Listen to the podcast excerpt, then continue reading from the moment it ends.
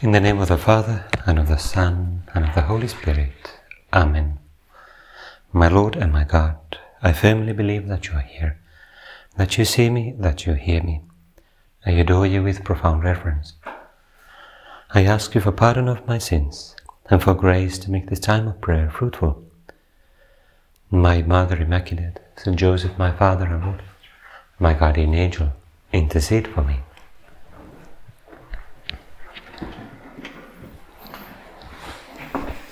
Tomorrow we celebrate a feast known as Candlemas, or Presentation of Jesus in the Temple.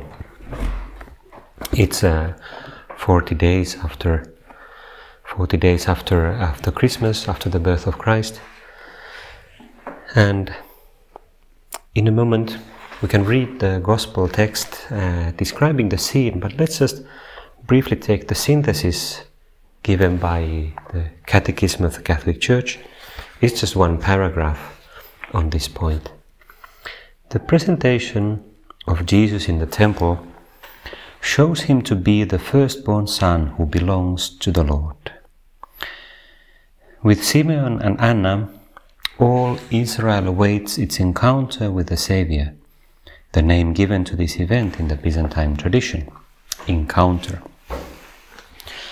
Jesus is recognized as the long-expected Messiah, the light to the nations and the glory of Israel, but also a sign that is spoken against. The sword of sorrow predicted for Mary announces Christ's perfect and unique oblation on the cross that will impart the salvation God has prepared in the presence of all peoples. So there are several different events here. Or several different themes in this one event. It begins with this idea of Jesus as the firstborn son who belongs to the Lord. It's a reference to the Old Testament. In the book of Exodus there was that somewhat mysterious perhaps rule that all the firstborn would have to be kind of delivered to God for redemption. And the fullness of that practice is really only clear in the life of Christ. So there are many things here that we might say are prepared in the Old Testament. We won't now go into all the details of those backgrounds, but it's that common dynamism of the history of salvation and the whole Bible, that there's events and laws and promises that lead to Christ. Christ as the fulfillment, Christ as the fullness of revelation. Now, that itself is a great reminder for us of really contemplating, directing our gaze to Jesus, our Lord, the Christ. In a sense, all our spiritual life, and ultimately, really, in a sense, all our life should have that orientation of towards Christ, and through Christ, God the Father, and also our own fullness and eternal life. So let's now listen to the text in St. Luke's Gospel, chapter 2. And as we listen to it, let's ask God to speak to us. Let's say to the Holy Spirit, speak to me, help me to see what you want to say to me. Because one thing is just a description of a historical event, and the other thing is what it can say to us. Now, as I'm giving this meditation, I'm giving some ideas that come to my mind, but they're not necessarily the important things that God suggests to the mind, the soul, or the heart of each one of us. We are all trying to do our own prayer in this moment of meditation. So St. Luke tells as follows. When the time came for their purification according to the law of Moses, they brought him up to Jerusalem to present him to the Lord. As it is written in the law of the Lord, every male that opens the womb shall be called holy to the Lord. And to offer a sacrifice according to what is said in the law of the Lord, a pair of turtle doves or two young pigeons. Now, in commentaries to this text, there's an explanation that there were different kinds of sacrifices depending on the status. So, in a sense, the normal sacrifice was more significant, but for the poor, the sacrifice was this, a pair of turtle doves or two young pigeons, so something essentially quite simple, quite cheap, inexpensive, which is a reminder of the fact that Jesus was born in a family that was quite poor, a family of very humble means. Now there was a man in Jerusalem whose name was Simeon, and this man was righteous and devout, looking for the consolation of Israel, and the Holy Spirit was upon him. It had been revealed to him by the Holy Spirit that he should not see death before he had seen the Lord's Christ, the Lord's Messiah. And inspired by the Spirit, he came into the temple.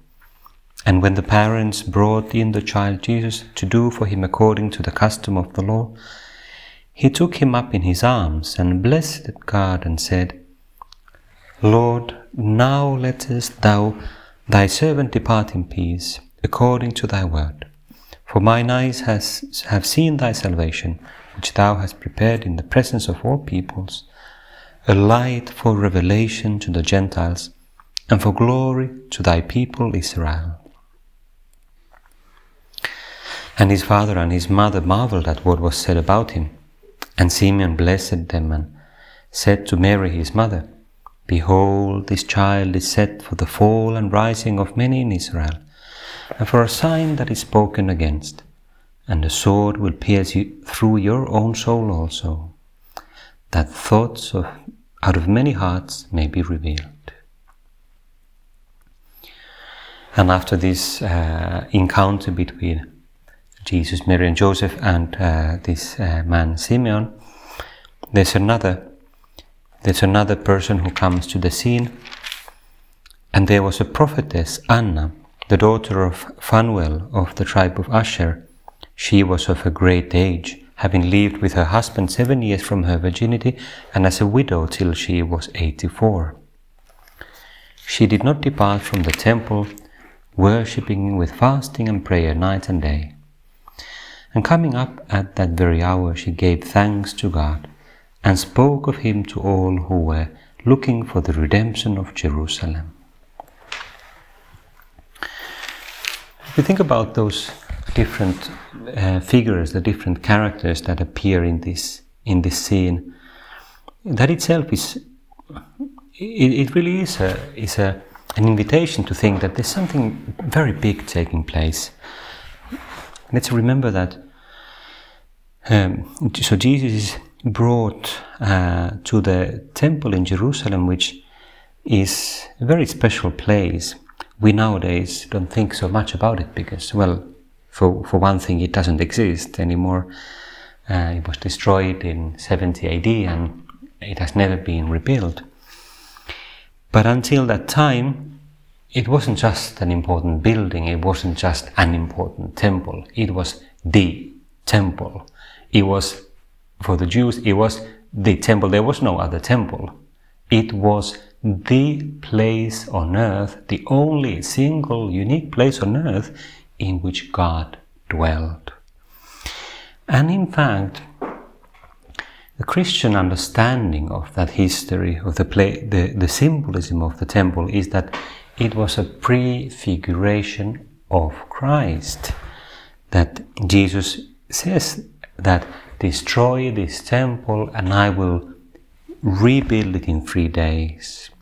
And St. John comments that he wasn't talking about the temple in Jerusalem, but of his body. Jesus, you are that perfect inhabitation of God on earth.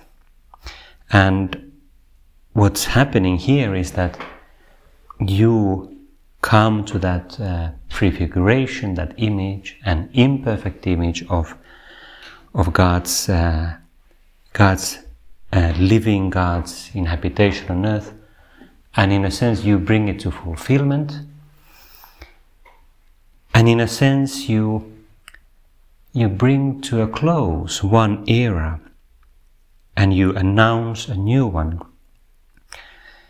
And the reaction of those people whom we are invited to consider in this text and in this moment of prayer is a sign of that. It's a sign.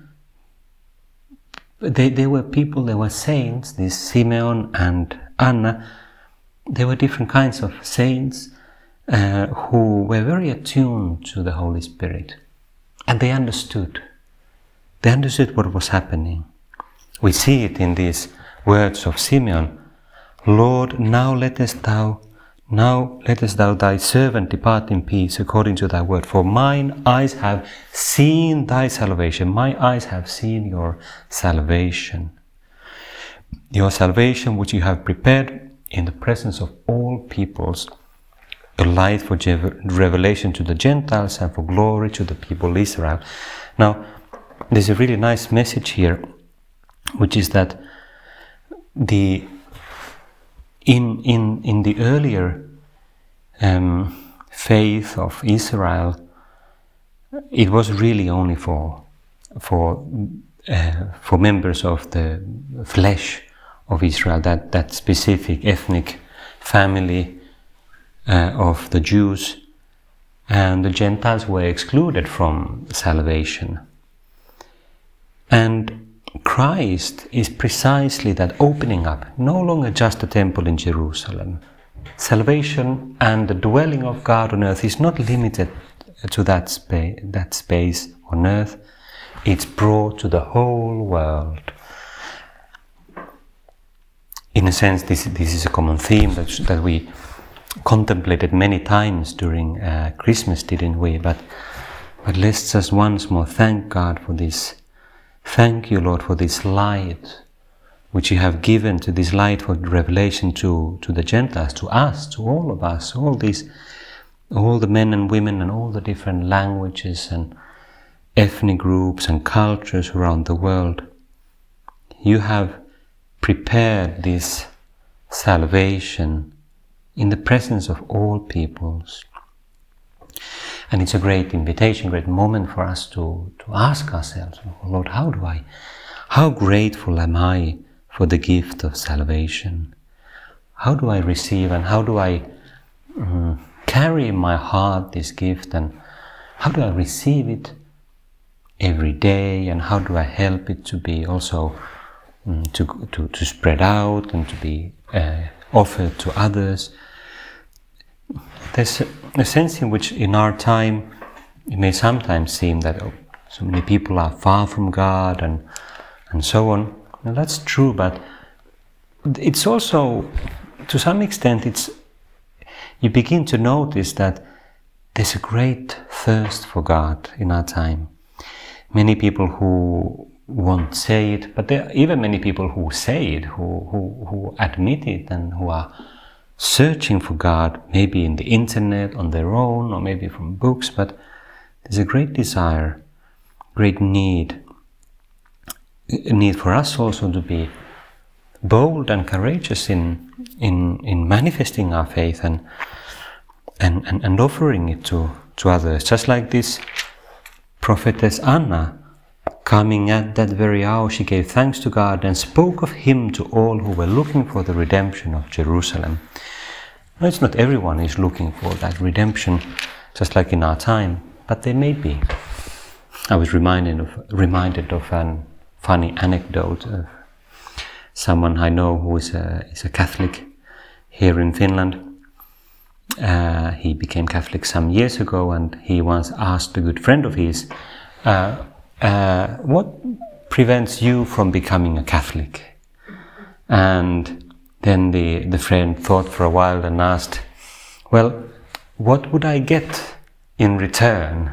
And then he was a bit, this other person was a bit surprised, but then he said, well, salvation. Which is like, well, it's not a small thing you're being offered here. More generally, we can say, what would prevent someone from becoming a Christian? What would I get in return? Well, salvation. I mean, we can get so used to it, we can take it so for granted and forget that there's so many people around us that have absolutely not only no assurance of salvation, but they don't touch the reality at all. Pope Francis in particular has been inviting us, highlighting that we can't be indifferent towards the people around us, and especially talking about, he refers to that scene of the multiplication of the loaves and fish by Jesus, and he says that, well, there's so many people outside who are hungry, and we can't just be looking at our stomachs or whatever it is in our own comfort, but we find ways of reaching out to others.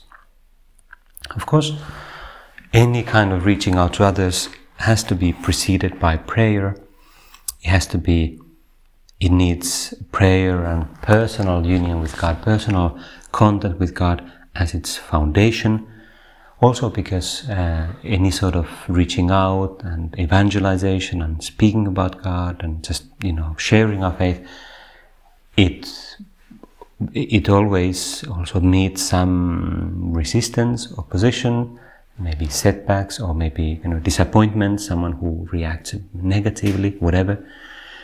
And that's why we need faith. We need more personal prayer and union with God, so that we have the strength to share it. And again, for that, we have a wonderful example in today's Gospel. We have those figures so beautifully described here. Simeon. There was a man named Simeon. This man was righteous and devout. It's a personal interpretation, but it's quite a nice, those two words, righteous, perhaps refers more to like his way of conduct, his way of living, and devout is more his heart, his personal relationship with God, kind of the outside and the inside. And that's what our life should also be like. Our outward conduct is inspired by God's word and God's law, and on the inside we are inspired by the Holy Spirit and given life by God's Spirit. Just like this Simeon, he was looking for the consolation of Israel, and the Holy Spirit was upon him, and it had been revealed to him by the Holy Spirit, and that he should not see death before he had seen the Lord's Messiah. And therefore, inspired by the Spirit, he came into the temple. And similarly, Anna, she did not depart from the temple. She was now a widow. She was worshipping him, with fasting and prayer, night and day. And as we are considering that scene and those people, well, it's a great invitation also to consider ourselves. How is our relationship with God in those concrete ways? On the one hand, perhaps that aspect of Holy Spirit. How do I try to listen to the Holy Spirit? Do I seek His company? Is the Holy Spirit for me a friend? someone whom I hope to meet many times, not just many times in my life, but many times a day, in a silent moment perhaps, or moment in which I can visit a church, or that these external acts of piety wouldn't be just something I do with my body, but something that serves my heart, that helps me to look for that personal union with God. And on the other hand, the example of Anna here also, like, she was spending time in the temple, worshipping with fasting and prayer night and day. Now, we don't have to be, for example, in this chapel or in a church night and day. I mean, it's not our vocation. But how do we appreciate? How often do I come and say hello to Jesus, who is pleasant in the Blessed Sacrament? Especially perhaps whenever we are in this house, it's so easy to come here more than once a day, and it can be so refreshing if we are spending our time studying, for example, or in some other work, or perhaps it's just in the evening, but still it can be so refreshing to come in and say, well, Jesus, hi, I'm here, how are you doing? Or Jesus, I believe you're here, or say, Jesus, I love you. Whatever it is, it can be simple things, but maybe spend a couple of minutes, unburdening ourselves and telling with our own words to Jesus what the different encounters of the day have been, people I have met, perhaps some difficulties, setbacks, reasons for joy. Really meeting Jesus in the sacrament. And let's just finish with the Blessed Virgin Mary. In a sense, in this whole scene, Jesus, Mary and Joseph kind of remain in the background. There are only passing references to them. As I said, there's a reference to the poverty of Mary and Joseph, their humility. They were a very modest family, which is also something to pray about, because it's a reminder of that earthly riches are not the main thing. Riches may come and go, or never come, or never go, but it's something that we shouldn't put our heart into it. It's not something we should really aim for as the most important thing in life. Mary and Joseph were very humble, but they were rich in the most true and lasting way that was possible. They were rich with the very having in their very family the God Himself in the incarnate Son of God. So you can't be richer than that in a way that lasts forever and ever. So, but similarly for us, we can be part of the family of God, and we can have Jesus in our life. And so, do we have it? Do I have it clear, Jesus, that this is the goal? And perhaps I can ask you for light also to maybe reorientate anything in my life that's somehow kind of apart from you, that you're not included in those dreams and projects. Help me to purify my heart of any kind of expectations that are kind of outside of your eternal values. And but there's this surprising reference, just to finish, to Mary.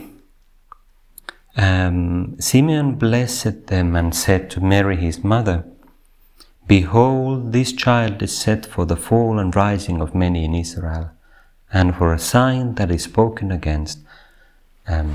He is prophesying the the treatment of Christ, his condemnation by the people, his prophesying the crucifixion ultimately, but also the sharing of Mary in that mystery of redemption.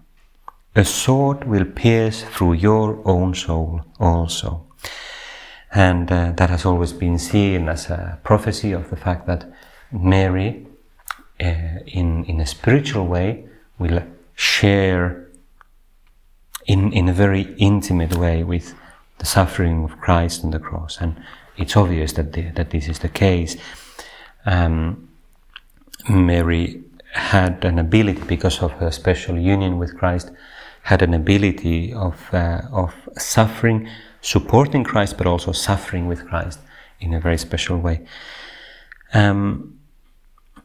Obviously, that's an invitation for us also to consider, well, my union with the cross, the salvation and the redemption of which these saints of the Old Covenant speak, is brought to fullness on the cross. Jesus, do I sometimes a bit kind of try to hide your cross, or try to have you without the cross, or do I sometimes kind of run away from the presence of your cross in my life? Give me strength, give me courage to be with you also on the cross, knowing that the cross is not the last word. Let's notice that Simeon, even though he sees this and he prophesies this mystery of the cross, nevertheless he is happy, and he blessed Mary and Joseph, and he says that I can now go in peace because I have seen your salvation. Well, the more we look at Christ, and the more we look at Christ also on the cross, the more we kind of look through him to the eternal life and the resurrection. It's especially through the cross that we discover the joy and the peace, ultimately, that profound peace that is transmitted by Christ, the living Christ, who carried our sins, but also rose from the dead and showed that he has completely won the battle against sin. Let's ask Mary also to pray for us as we finish this moment of prayer, asking her that any kind of ideas and inspirations that maybe the Holy Spirit has also given us, that they would bear fruit, that we would be able to put them into practice in the coming days. I give you thanks, my God, for the good resolutions, affections and inspirations which you have communicated to me in this time of prayer. I ask your help to put them into effect. My Mother Immaculate, Saint Joseph, my Father and Lord, my Guardian Angel, intercede for me.